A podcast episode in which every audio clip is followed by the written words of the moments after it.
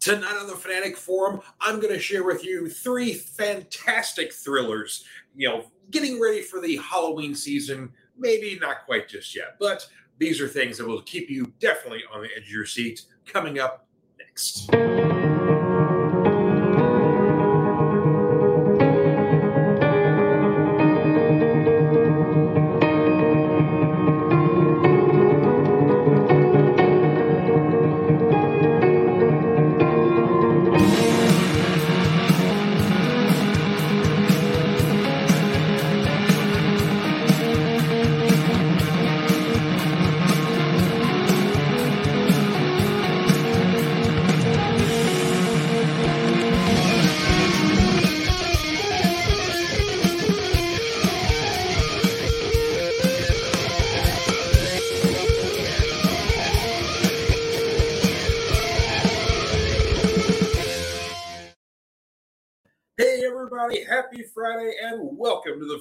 Forum. I'm your fanatic and host, George Bueller. I hope you all are having a good week so far. And uh, to be a good weekend here, or I hope so. I mean, there's lots of cool stuff happening uh, this weekend here. So I, I will tell you about that in just a second here. But yeah, I hope you guys are having a good one here so far. So, uh, but yeah, this week here, we're going to see if you can survive this trio of terror, so to speak. Uh, these are three films that definitely uh, kind of be classified as thrillers. They're not, you know, horror films or slasher films necessarily. These are, you know, real world horrific events, so to speak, here. So they classified more as thrillers, so to speak. So I don't know. I don't know who made the classifications, but there you are. There you have it. So uh, anyway, these are three of my favorites here. Maybe you're familiar with these movies, maybe you're not. So if I introduce you to something cool, then hey, that's all. That's all more better here. But uh, if you guys have something to share yourselves here, I definitely want to hear about that. So uh, yeah, but of course, you know, I've got some cool comics to share with you guys. But first, I uh, do have a couple of things to pass on here. One, uh, if you're in the Elizabethtown area or in you know, you know Kentucky, Louisville, Southern Indiana, whatever else, and you feel like coming to E Town this weekend, uh, today or tomorrow only, uh, is the Night Risers Con. Uh, this is a normally annual convention uh, that happens in Elizabethtown here. So it's a nice local con. So support your local conventions. Uh, this year it's being held at the Morrison Lodge uh, right here on uh, Mulberry Street. So it's right before you get to downtown. So if you basically get to the downtown square, you went a little bit too far. But uh, anyway, we have some uh, local vendors there, a couple of local professional wrestlers, celebrities there. they got a couple of famous cars. the Elizabeth Paranormal Society, I think, is going to be there. Uh, and then, of course, later on that evening, there's going to be a zombie walk. I think it's like at seven o'clock. Uh, so you can, you know, gear up as your best zombie or even zombie hunters. I don't know, you know, keep keep things fair out there, folks. we're not actually zombies. We're not killing anything. So just remember that. But anywho, uh, so that's going to be, uh, you know, tomorrow in E-Town. So hope everybody can turn out there. Uh, I know my boy uh, Andre with uh, Straight Up uh, Issues is going to be out there. Yeah, he's going to have a table in the merch area and he's going to be doing his first Whatnot auction. So he's excited about all that. So I'm definitely going to check that out. So yeah, so it should be a lot of fun there. Uh, another thing I want to share with you guys, and this is something that's a little personal for me there, but um, my buddy Jay Whelan is a film director, and he's got his uh, production company, Atomic Bomb Productions, and uh, his latest release is actually coming out uh, next month, uh, and it happens to star yours truly. So, uh, Zeta 23, I Am Legends, the name of the film. It's a short film, uh, definitely kind of a, you know, a little bit of horror, but also a little bit of uh, parody and satire as well, kind of uh, mirroring a bit of uh, current events the past couple of years. But uh, anyway, had a lot of fun doing it. Uh, of course, he was a nice local uh, group of you know folks, you know from you know around Louisville, Southern Indiana, whatever else. so the trailer for that is actually going to be debuting tonight at nine o'clock on YouTube. So I'm going to be sharing a link on the Fanatic Forum page and also on my personal Facebook page for anybody else you know needs a uh, you know, help on there. And I'm also later on sharing on my YouTube page as well. But yeah, I'm really excited about it, and it might lead to you know some you know films later on down the road. You know, but maybe I don't know. We'll we'll see what happens out of it. But anyway, it was it was fun project to do. Uh, I, I got to walk around the streets of downtown Louisville in a hazmat suit. Uh, interesting little backstory is that uh, literally the next day some other fella in New York basically attacked people on a subway with an assault rifle, and he was wearing a gas mask.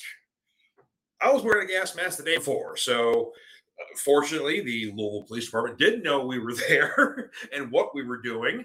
Um, I uh, at the time I did not have any fake weaponry on me. I get fake weaponry later on, but yeah, it was it was a little. I mean, the, when we were doing it, it was cool. Then the next day, we see the news like, oh, good thing we filmed that yesterday. Whew. Yeah. But anyway, so that was that was a little interesting little backstory there. So a little behind the scenes on Zeta twenty three. So. Uh, we got a couple of people's tuning in here. Marianne, good to see you as always. Crayley, good to see you, madame. Of course, you want to check out some cool cosplay stuff if you happen to be a cosplayer or you have an interest in that or just want to learn anything about the whole you know anything cosplay you need to check out cosplay cafe i've had kelly on here uh, i've had andre on here uh Crayley, i haven't had you on here just yet madame but that's all right we're coming up pretty soon Next week, I'm going to be on her show, her other show, Comic Books The New Class, her and uh, Ryan Permisson, who you guys know. He's been on the show before. So I'm going to be introducing them to some, uh, maybe some independent books they don't know about just yet. So yeah, tune in for that one next week. So uh, I think it's on Tuesdays. Uh, but yeah, so uh, yeah, it should be good. Good, good, time there. Lots of comic book talk. So anyway, uh, so speaking of comics, Oh yeah, Chris says thanks, Cosplay Cafe. There you go. Yeah, so yeah, tune in that, folks. It's on uh, it's on the YouTubes, it's on the Facebooks, all part of the Cereal Box Cafe network here. So we're back to the cereal. I'm mixing up all my shows here. It's back at the Cereal Box Network here, Cosplay Cafe. Yeah, I keep them separated, George. it's it's been a. You know, there's been I've been sorting a lot of comic books, sniffing a lot of old newsprint, so you know things happen here. Anywho, so uh, yeah, so I just wanted to, want to share with you guys there. Uh, also, another local event. It's not coming up until next month, uh, but the Creature Feature is back, formerly known as the Halloween Fest, but now it's the Creature Feature. Uh, it's going to be in Shepherdsville, Kentucky, as always, the Paroquet Spring Center. So another nice little local con there. They uh, like to celebrate, you know, Halloween stuff throughout the weekend. Have a little trick or treating there for the kids. Uh, they want to do cosplay contests as well. Um, of course, they have lots of vendors there, lots of comics, you know, and uh, lots of like model building if you're into that, you know, sort of thing like that. Especially if you go to Wonderfest in Louisville, so it's a little bit smaller version of that. So yeah, all kinds of cool stuff out there. So yeah, that's coming up next month. I believe uh, the 28th and 29th of October. So end of the month there. So yeah, should be a good time there. It's I, I always go out there. So yeah, should be cool. Like I said, support your local conventions. All right, so let's talk comics here because we've got some cool stuff to share this week. Uh, from Marvel here, got a couple of selections here. Issue two of Predator with, uh, of course, Ed Brisson's writing this one. Kev Walker's doing the art. Uh, and this is set in like issue two is kind of like a little bit of you know issue one we got kind of a lot of slam bang stuff going on here set up our main character and kind of how the predators have affected her life. And then issue two kind of like we're back in you know what's going on modern day. The hunt is on and i don't necessarily mean the predators i mean she's hunting them. Uh, and she kind of gets her wish at the end of this uh, issue here. So issue three should be uh, as bill jr would say a slobber knocker so I've been enjoying the book so far. It's a good approach. Uh, we care about the character. That's our lead. So uh, yeah, I'm, I'm, a fan so far. So uh, yeah, so far so good. Uh, another book I've of course been loving here, um, Daredevil. Currently with uh, Chip Zdarsky's run on here, and uh, sorry the oh yeah Al, Salvador De La Torre doing the art on here. Um, just love the whole storyline going on right now. That basically uh, currently, everybody thinks Matt Murdock is dead again. Yeah, it's it's happened more than once. Uh, anywho, so everybody thinks Matt Murdock is dead. So Daredevil can basically 100% focus on being Daredevil.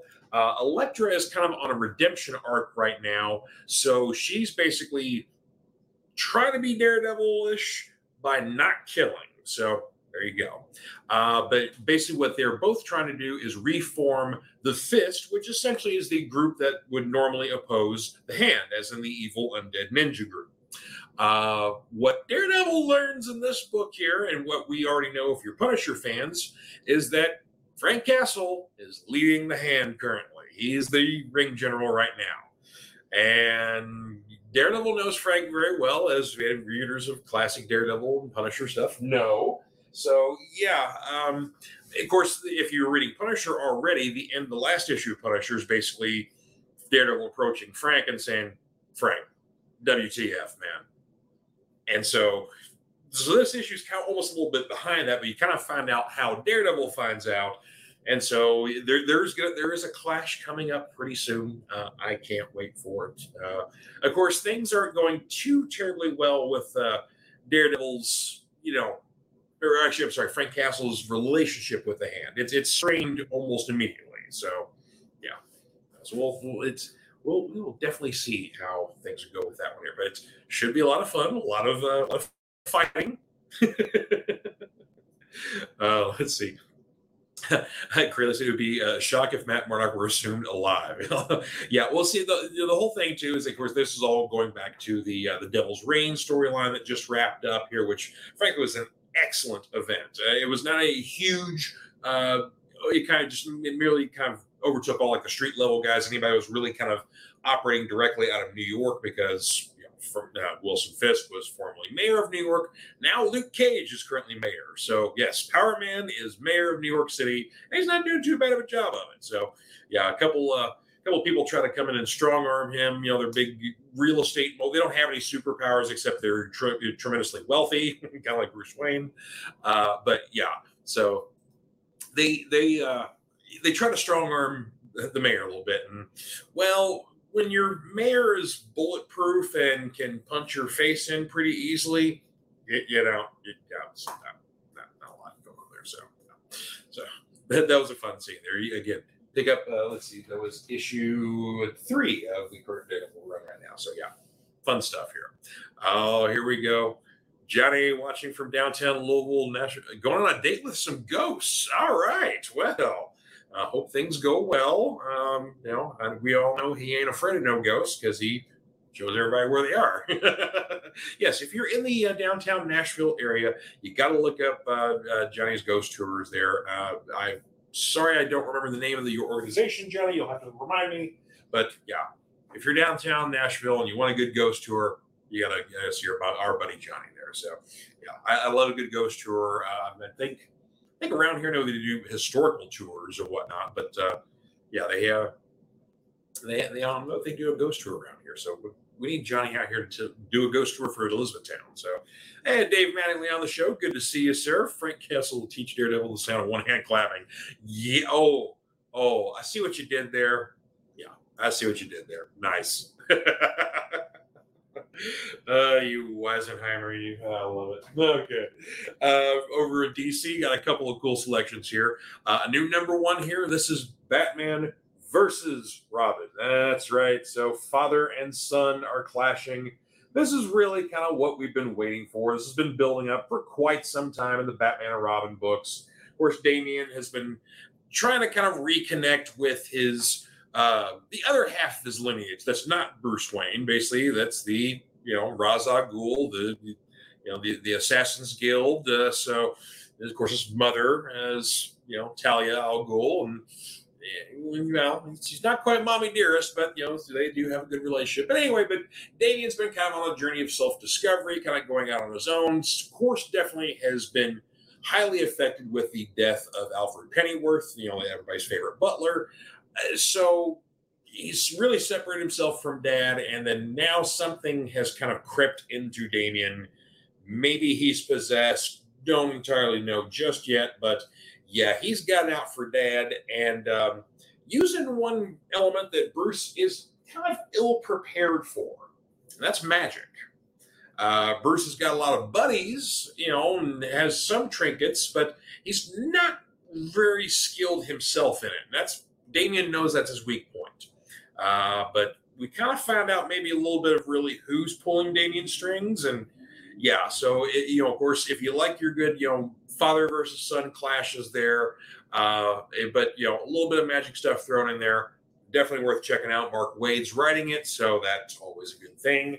Uh, so, yeah, definitely worth picking up there. Not a, not the huge event going on right now with a Dark Crisis. This is kind of, I guess, maybe happening before those events. I don't know. It, it, timelines are funky, you know, but nonetheless, uh, it's this is definitely a clash that's been building up here. So we'll see how things work out right now. But uh, there was, of course, one particular surprise entrant in this particular series because, like I said, we're dealing with magic stuff. We don't quite know what's going on, but maybe the ley lines are a little weaker, and we see a particular comeback that is rather poignant to the story. So I'm not going to spoil it for you, but it's definitely worth picking up.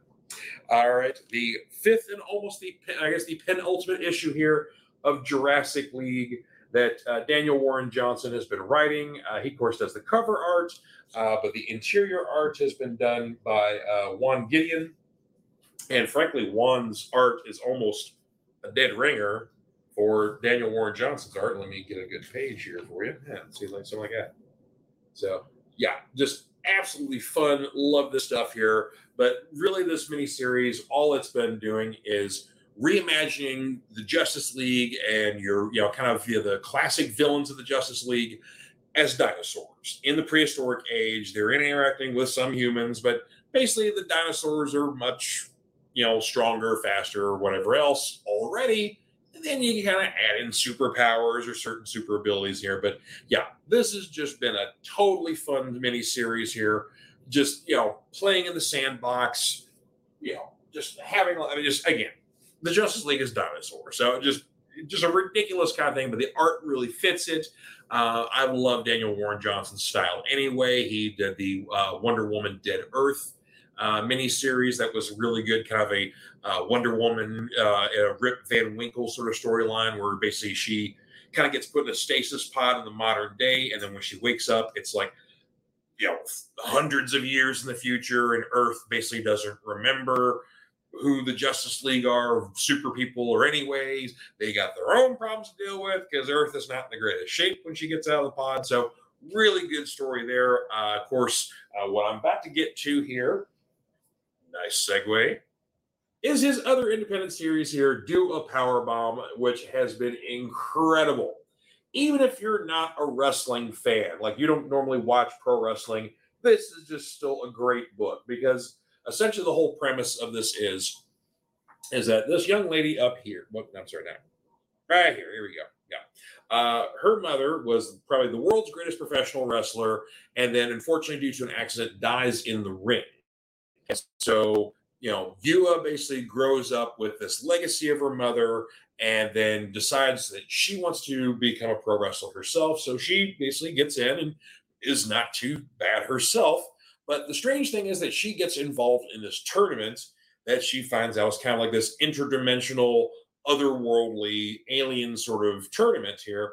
But the guy does not realize that Earth, in our dimension, pro wrestling is a staged event. It is a performance. It is not a actual mortal combat sort of thing. Apparently, in other parts of the multiverse, it is. So basically, they go into this tournament with, of course, this is kind of this fellow over here uh, is kind of her, you know, rival on Earth, but then they end up being a tag team together to basically, you know, everybody kind of gets like a big wish. You can, you know, raise somebody from the dead or, you know, whatever else. And so basically, you decide she's going to bring her mother back. And the other, you know, guy here, basically, who was her mother's tag team partner, decides to help her out. But of course, they, they quickly find out, you know, we, we find this is now the fourth issue running here, but last couple issues they find out that they've got, you know, quite a big, you know, number of bad guys in this series here, uh, some very worthy opponents. So yeah, it, it's it's some rough goings for our team here, but definitely definitely really worth checking out here. Uh, let's see. Dave says, Johnny, make sure the ghosts pay for dinner. Yeah. Well, actually, do, do ghosts have carry money? Or they can maybe just like just, you know, they can scare the staff and then Johnny can bowl. So it's kind of like a kind of dine and dash sort of thing. I, okay, maybe that's not a good thing to recommend. I, am on a weird mood today here. So you're gonna get some you're gonna get some strange stuff, folks. All right. Speaking of strange stuff here, this is a mini series I've been looking forward to. Now, of course, uh, they kicked off the uh, Jeff Lemire and and uh, Andrea Sorrentino kicked off the Bone Orchard Mythos uh, universe, I guess so to speak. Uh, first on Free Comic Book Day, uh, with a one shot there. And then with their hardcover, The Passageway, which I, of course, recommended on this show and is incredible. Totally recommend checking this out here. And like I said, it is a hardcover, so it's everything self contained in this one thing. The, the Bone Orchard Mythos basically is kind of a, a supposedly is it going to be a shared horror universe that Lemire and Sorrentino have created.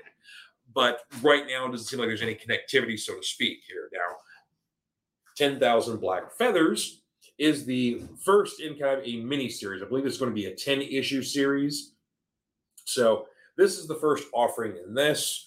Um, again, don't really want to kind of spoil too much about what's going on here. Essentially, uh, we've got our character has kind of come back to her hometown after a small period of time or a long period of time and something is definitely haunting her maybe some sort of past regret of, of an accident a, a, reason you know why i don't know uh you know you know why she's you know anyway there's something that's haunting her definitely coming home is kind of almost triggering her even further but there's a reason she's coming home uh, but yes, like I said, this, the wonderful thing about you know Lemire and Sorrentino when they go into the horror stuff, it kind of takes a little bit for kind of things to open up. If you've read any of his Gideon Falls stuff, you kind of know what I'm talking about. You know, and so it's it's definitely creepy and atmospheric, but they're taking their time on it, and it's definitely classy horror. There's not a lot of you know you know you know crazy gore or anything going on, but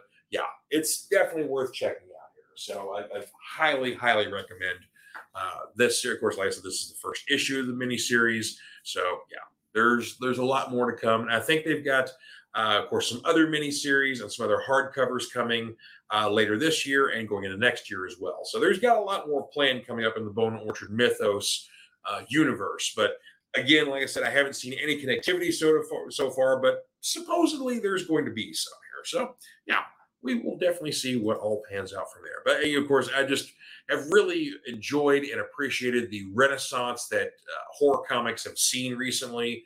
Uh, of course, the, the Independents been carrying the torch for quite some time. Uh, Image, you know, Dark Horse, uh, you know, Zenescope, I mean, all, the list goes on and on. Uh, but of course, now we're starting to see, you know, horror coming in the major leagues, you know, especially DC right now. Marvel, not so much just yet. They, they do their zombie stuff from time to time, but really haven't seen a lot, you know, more. I mean, Marvel's coming up with some stuff uh, coming up this October here that looks fun. Uh, definitely trying to dip into the horror stuff, cashing in a little bit on uh, Moon Knight's current popularity and then the upcoming uh, Blade popularity, which we know when that movie drops, hopefully that's going to be good. Uh, I, I, I, can't see why it's not. I mean, the, the, the at least the, their lead right now, cast in Mahershala Ali, is a great choice. So I, I, I, have faith in the project without having seen too much in it, just because I'm a Blade fan. I want to see it on you know on screen again. I'm a little jealous about that. I, just, I, I want to see this. So there you go. Anyway, so uh, we're going to take a break for just a moment here with our sponsor, Comic Books for Kids, and then when we come back, we're talking some thrillers. So be right back. Comic Books for Kids provides comic books to kids in hospitals and cancer centers across the U.S. It's a place where we can all work together to make sure every child has a comic book. 100% of all proceeds go towards the kids. It's about making a difference, and while they're in the hospital, allowing them to fly like a superhero, battle dragons, or rescue teddy bears. We are in every state in the country and now support over 160 hospitals. Every month, we add more. Visit cb4k.org. And we're back. And we got another comment here. Hello, beautiful people. I think that's Keisha on there. Hello to you too, dear. Good to see you. All right. So we're talking some movies here. And of course, like I said, you know, we're talking thrillers here this week. We're not quite in the horror movie season just yet, so we're not, you know, talking about slashers or anything supernatural. These are kind of man-made disasters, so to speak, here. So, uh, but yeah, so this is some cool stuff here that I definitely want to share with you guys. Movies you may know, you may not know. So, yeah, so we will definitely, uh, hopefully, introduce you guys to something new here. Got all my trusty notes because I can't be expected to memorize everything, folks. All right. Anyway, so first movie I want to share with you. Uh, this is a classic, in my opinion. Here, not because of its age, because it's been referenced. Uh, definitely, you know, if you're a Beastie Boys fan, you know this movie, uh, and it actually has been remade uh, not too terribly long ago. But I'm talking about the classic, "The Taking of Pelham One, Two, Three. Uh, this is actually based off a book by the same name, written by, I love this name here, Morton Freedgood. Course, he was using a pen name uh, under the name John Godey when he wrote this book, but yes, it's based off the book of the same name here. Uh, also, if you're a Quentin Tarantino fan, you know Reservoir Dogs, the whole gimmick that uh, Tarantino used the movie of color coding his criminals was used, was basically taken from this movie in particular because basically what this is is that a group of criminals takes hostage a subway car uh, with basically you know designs on escaping out of the city, getting into a plane, and having lots of money and all that stuff, and they basically give away the hostages ransom sort of thing. Uh, but yeah, so but you got a great '70s cast here. Uh, basically, you got uh, uh, Mar- sorry, tongue tied everyone here. Uh, Walter Matthau in the lead here. Uh, it's basically kind of the main TSA agent here, transit agent or authority or something like that. But anyway, he's kind of our main guy here. And the remake, Denzel Washington plays him. So Denzel Washington plays him a little differently here than Walter Matthau does. Kind of, this movie, our good guys really don't have virtually any contact at all with the bad guys. You know, cops do clash with our criminals, but yeah, our, our main dudes basically are kind of like transit authority guys that are just their jobs are keeping the subway trains rolling and keeping these people safe. And they're having radio contact with the criminals on board, Pelham 123. But yeah, there's not like an actual like you know fisticuffs clash at the end. That's one thing I kind of like about this movie. It's, it doesn't go for a lot of the obvious tropes that we know today in action thrillers or anything like that. So uh, it's definitely got a cool jazzy score here by David Shire. Um, you know, very kind of you know, little funky, little jazzy, whatever else, but it fits the movie. Uh, if you love movies that kind of definitely about old New York before things basically went Technicolor yawn Giuliani tourist trap sort of thing that it is now, this is one of those movies. Uh, and there's a lot of great New York actors in here. Basically, if you ever watch Seinfeld, tons of the supporting cast of Seinfeld are in this movie. I mean, like uh, Jerry Stiller's in here, Doris Roberts, you know, of course, she was in like brief parts. We know her more from Everybody Loves Raymond, but she's in here. Uh, but yeah, just you know, tons of other you know recognizable faces in here. But uh, our other leads, our bad guys, are Robert Shaw, who we know from Jaws. Uh, he's Mr. Blue, who's kind of the ringleader. Uh, Martin Balsam uh, is kind of the very slubbish, uh, you know, and maybe he needs to take some, you know, some cold medicine. Mr. Green uh, of course, that kind of comes into play a little bit later on. Uh, then we got uh, Earl Hindman, who's a great character actor playing Mr. Brown. And interestingly enough, we have a very young Hector Elizondo in here playing the rather homicidal Mr. Gray. So if you, you know, of course, Hector Elizondo has played all sorts of roles throughout his career. Uh, of course, you know probably best from the Tim Allen show, Last Man Standing, which you know, just ended, but he was you know, all part of that show. But he always kind of plays, you know, nice guys, warm guys. Occasionally he's played some creepy dudes, but you've never seen him play a full on like badass homicidal killer unless you see this movie here. So it's a very interesting role here. But yeah, so uh, but again, really enjoy this movie here. Uh, it was directed by Joseph Sargent, who was very much kind of a journeyman director here. He, you know, did lots of other films, uh, you know, in Britain and in the States. Um, probably I'd say the other movies he would probably best known for. He a little soft spot in my heart. Uh, Jaws: The Revenge. Uh, he directed that one, and also the TV film The Karen Carpenter Story. Not the one that the weird indie one that used a Barbie doll. I mean, like the real one they aired on TV that people watched and your mom probably cried over. So yeah, he directed that one here. So, but again, just a, a nice, uh, you know, you know, journeyman director here. So just a very well done film, well edited. You know, I just, you know, great, you know, love letter to old New York, even though they didn't know they were doing it for old New York. But nonetheless, it's a nice time capsule of the film.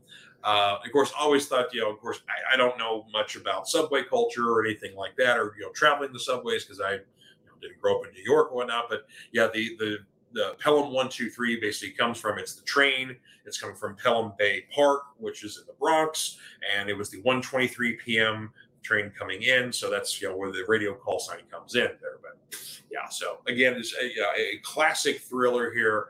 Absolutely love this one. So highest highest recommendation on this one here. Definitely check it out. Uh, the next one on the list here, this one definitely comes under the you probably have never heard of this film before, but uh, I've heard of this one for a number of years, but hadn't seen it. But finally, recently, it's now streaming on Shudder. Um, Pelham One Two Three, which I just talked about. I believe that's on HBO Max. I'm not 100 percent sure, but it is streaming available, you know, for rental, so you can check that out too. But all right, back to Siege. So uh, Siege was originally a Canadian film, uh, kind of part of their uh, Canuck exploitation, as they want to call it. Uh, but then it was released in the states under the name Self Defense. Uh, but this is basically the Canadian uh, Assault on Precinct 13, if you're a John Carpenter fan. So it's it really, you know, no pun intended, it is a great siege film. Uh, some of the reviews were kind, some were not, but really kind of the, the popular conception now is that, well, this is basically almost like kind of the same plot as Assault on Precinct 13, but it's got a little bit better execution to it. And frankly, it's a little more timely, and I'll tell you why. So, uh, this was originally directed by uh, Paul Donovan and Maura O'Connell. Um, Maura I couldn't find out much information about, but Paul Donovan was basically another journeyman Canada, Canadian director. Uh, did a lot of film, a lot of TV. Still working today. He's got his own production company. Uh, he also wrote and produced the film as well. Uh, New Line originally released this in 1983. Uh, like I said, it uh, was released originally in Canada, and then when it came over to the States, it was retitled Self Defense, which a lot of stuff in the exploitation happens. You know, somebody doesn't like a title, let's put up something else. You know, self defense. There you go. So I don't know. Siege is a much cooler title. Anywho, so the plot of the movie is that uh, it takes place in Halifax, Nova Scotia, and the police department are currently on strike. So basically, nobody's working, and the streets are running rampant with crime. Uh, there is this group that kind of a you know, kind of a you know militia terrorist group, whatever you want to call them. They're a great bunch of angry Canadians calling themselves the New World Order. And no, it's not Kevin Nash, Scott Hall, and the Hulk Hogan. It's a bunch of Canadians, and some of them are armed, some of them aren't. Some of them just have like you know bats and knives and stuff like that. But a couple of them have guns, so watch out. But either way, uh, they're kind of running around Nova Scotia, just you know wreaking havoc, whatever else. Uh, unfortunately, they go into an underground gay bar and immediately start targeting the people in there and accidentally kill somebody in the bar. They weren't they weren't intending to kill anybody there, but unfortunately it happened. And now they're like, okay, well, I guess we got to kill everybody in here so they don't call the cops. And so, in a very disturbing scene, kind of one by one, they start killing all the patrons in the bar. Now, the interesting thing is that the time this movie came out, most people in the LGBTQ community were not very, you know, positively portrayed in film and television. They were very stereotypical, or they were almost seen as like, you know, predatorial or anything like that. This film, on the other hand, is not that way. When you go into the bar, you see a kind of a swath of people. You got people who are very feminine, some who aren't. There's lesbians in there. You, you know, you you know, you even see maybe someone's in drag, possibly, or maybe I don't know. But either way, you know, people are just kind of sitting there, hanging out, having drinks, you know, just enjoying themselves. But no one's really being kind of a caricature. Everybody's being very natural. So that's kind of you know an unusual thing in '83. So you know, kudos to this film, the producers and directors for this one yeah, because yeah, again, it's you know you don't normally see that. So uh, anyway, back to the disturbing scene here. So everyone's being you know killed one by one. Uh, there's a bit of a distraction, and one of the patrons is actually able to escape the bar. And when he does, he basically finds a apartment complex and manages to get inside right before the criminals you know catch up to him. And so there's a couple in there, uh, Barbara and Horatio uh, Horatio played by Tom Nardini. Brenda uh, Barbara played by uh, Brenda Bazinet, which again, none of these I don't really recognize anyone that's in here. So I guess maybe these were either kind of you know seasoned Canadian you know film and TV actors, or maybe this was kind of like one offs of them. But really haven't seen these actors in anything, so I can't really say there's the only actor I recognize is the leader of the New World Order, played by Doug Lennox, uh, who, let's see, he's played some bad guys in a lot of other films. Um, I think he was in one of the Police Academy movies. I think he may have been the original Police Academy movie uh, as one of the lead criminals there. It was like uh, the one that was threatening Mahoney with a gun, kind of like a you know grizzled white guy wearing a lot of leather. I think, yeah, he's the, the main leader of the New World Order. So that's you know, so Doug Lennox, Lennox is the only guy I recognize in the entire movie here. Uh, and kind of saying something for all the stuff I've seen. Anyway, um, anyway, so uh, the uh, patron that gets away, Chester, played by uh, Daryl Haney, is taken inside. Now, of course, he's still very kind of traumatized by everything that's going on, so he's not being much help communicating why he's there, what's going on. But unfortunately, the New World Order shows up here, and you know they're trying to get inside very violently and whatever else. But fortunately, this group of people who live in this building are, you know, I don't know, they, they seem to be kind of like very resourceful. Especially there's one uh, neighbor who's in there, kind of seems to be like the Mr. Fix It guy. Maybe he's kind of the, you know, he's really into military survivalist stuff, even though he maybe not was actually in the military, but he's the most resourceful of them all. So he ends up setting like booby traps and like extra little escape tunnels they can get through in case somebody gets through. So yeah, he seems to be very clever. So again, there's a lot of you know clever, good, resourceful people working together in this movie, but it all works within the world. It's not like you know strange stuff or strange resources pop out that you wouldn't normally think, or suddenly they're armed to the teeth or whatever else. You know, it's like everything makes sense in here. But uh, eventually, Chester kind of gets his you know gets his bearings back a little bit, explains what's going on, uh, and he actually gets to have his moment of revenge as well. So, but yeah, a very satisfying, good thriller here. Uh, of course, you know, a little bit low budget, but you know, it, for me, it works. Um, you know, one of my big, I, I love Assault on Precinct 13, but one of my biggest criticisms of the original is there's really not a lot of explanation for what's going on, which is kind of where the remake that has Ethan Hawke and Laurence Fishburne in it kind of makes that succeed a little bit better. They flesh things out a little bit more. It's a little bit better executed. But the style of the original Assault on Precinct 13 still can't be denied. The performances are great. So I still enjoy the movie. But, uh, you know, as a overall how things work out, you know, the remake of Assault on Precinct 13 works out, and Siege itself, I think, works out better, you know, as well. Kind of their similar concept and execution of the plot and things there. So again, very worth checking out. Uh, it is streaming on Shudder currently. I'm not sure available. That's where I saw it. So yeah, definitely worth looking for. All right, our next movie is our most recent movie on the list here, and this one you may know a little bit more familiar with here. 2011's You're Next. Uh, this is definitely taking the home invasion kind of movie um, and turning it on its head a little bit here, having a little bit of fun with things here. So uh, this is directed by Adam Wingard. He also edited the film uh, and is written by Simon Barrett. And of course, they would go on to do the film The Guest. Uh, which is another good thriller. Recommend that one as well. Uh, and then, of course, Adam himself has had a recent bout of success with uh, his most recent film, Godzilla vs. Kong, uh, which was a lot of fun. Wasn't sure how that was going to work out, but yeah, that was everything I wanted it to be. And yeah, Adam did a great job with that one here. And I appreciated the fact that the camera was pulled back nice and far away so you can see those very tall monsters fighting. And even though there was times they were fighting in the dark, you can see. So uh, I'm always I'm call me old fashioned. I don't care. But even when you're in the dark, I still want to be able to see things because it is a motion picture, for God's sakes. I paid money to see this movie should be see it. You know, turn on a light, hire a lighting director for God's sake. I understand the natural light sort of thing, but you can do both. It is possible. You don't need to keep the lights off, whatever else. And then I hate when we're having, you know, giant tall monsters or robots or whatever else, and we're doing zoomer zooming cameras around and getting way too close. Like, no, these things are very tall. Let's see the scope of this. Let's watch them fight. And from afar, that you know, please, please and thank you. So yeah, kudos to Adam on Godzilla versus Kong.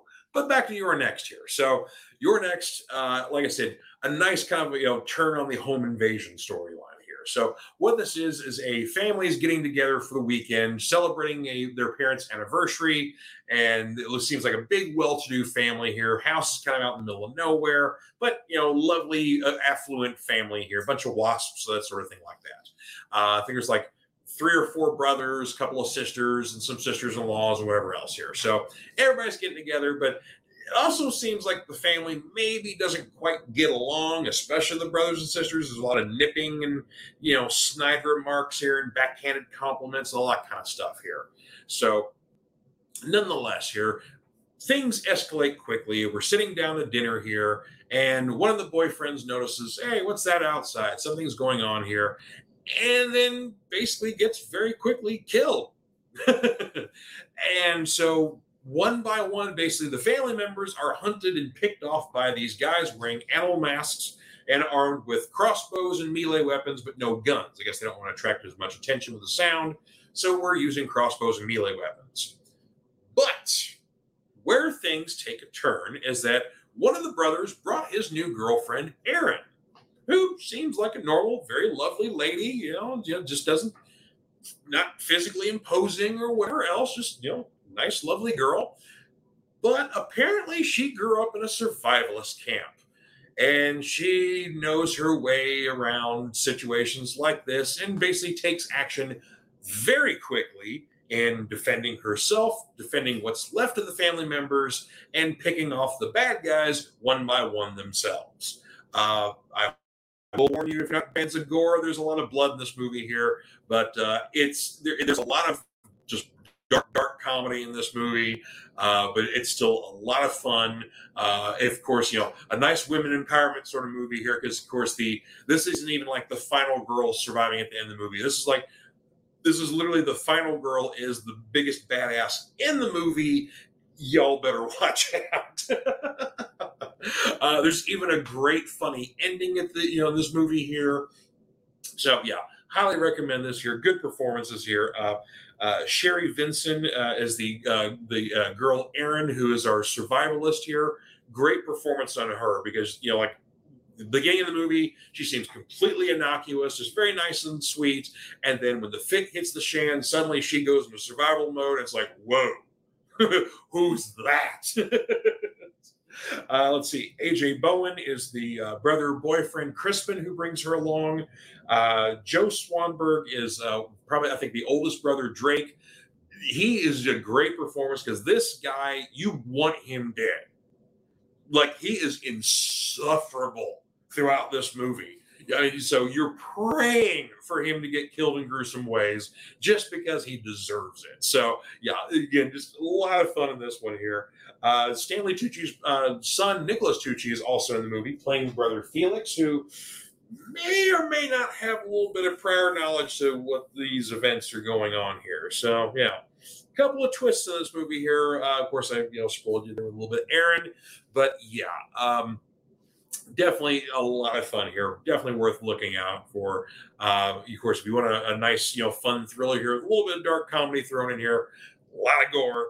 Uh, I mean, we're not talking like Saw kind of gore here, but you know, like I said, we're dealing with arrows and melee weapons here and survivalist training here. So there is a lot of piercings of things and arrows being stuck in people and a lot of blood. So just a little bit, a little bit let you know there. So uh, the other two films, not as gory. So you know, especially Pelham one, two, three. I mean, seventy four. So you know, there there is no such thing as gore in United Artists films here. So yeah, so you're, you're safe on that one. There. But anywho, I hope you enjoy these. You know, definitely check them out. Uh, if there's any other films that uh, you you know maybe things you might be you know fans of that you think people aren't into or should be into, share them here in the comments. Here, we'll you know definitely address those at later times. And you know, I, I, if I've seen those movies, I'll be like, "Yep, yeah, know that one. That's awesome." Or not seen it, I'll have to check it out. All that sort of good thing here. But yeah, you know, we'll share all the uh, good uh, movie geekness and all that sort of thing here. But uh, yeah, so I hope you guys enjoyed yourselves here and uh, enjoyed the films here. If you haven't checked them out yet,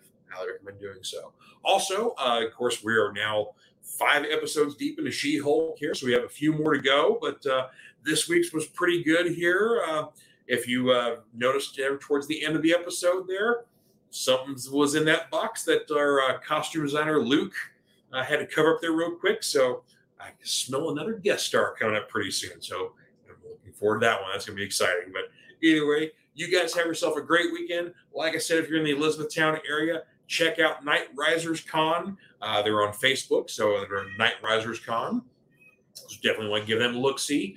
Uh, also, uh, like I said, I'm going to be posting that movie trailer for Zeta 23 uh, coming up here in a couple hours. So uh, they'll be on you. I'll post it on YouTube. I'll also post it on, uh, on the uh, Fanatic Forums Facebook page. So definitely check that one out as well. So you guys have yourselves a wonderful weekend, and I will see you next time on the Fanatic Forum. Bye bye.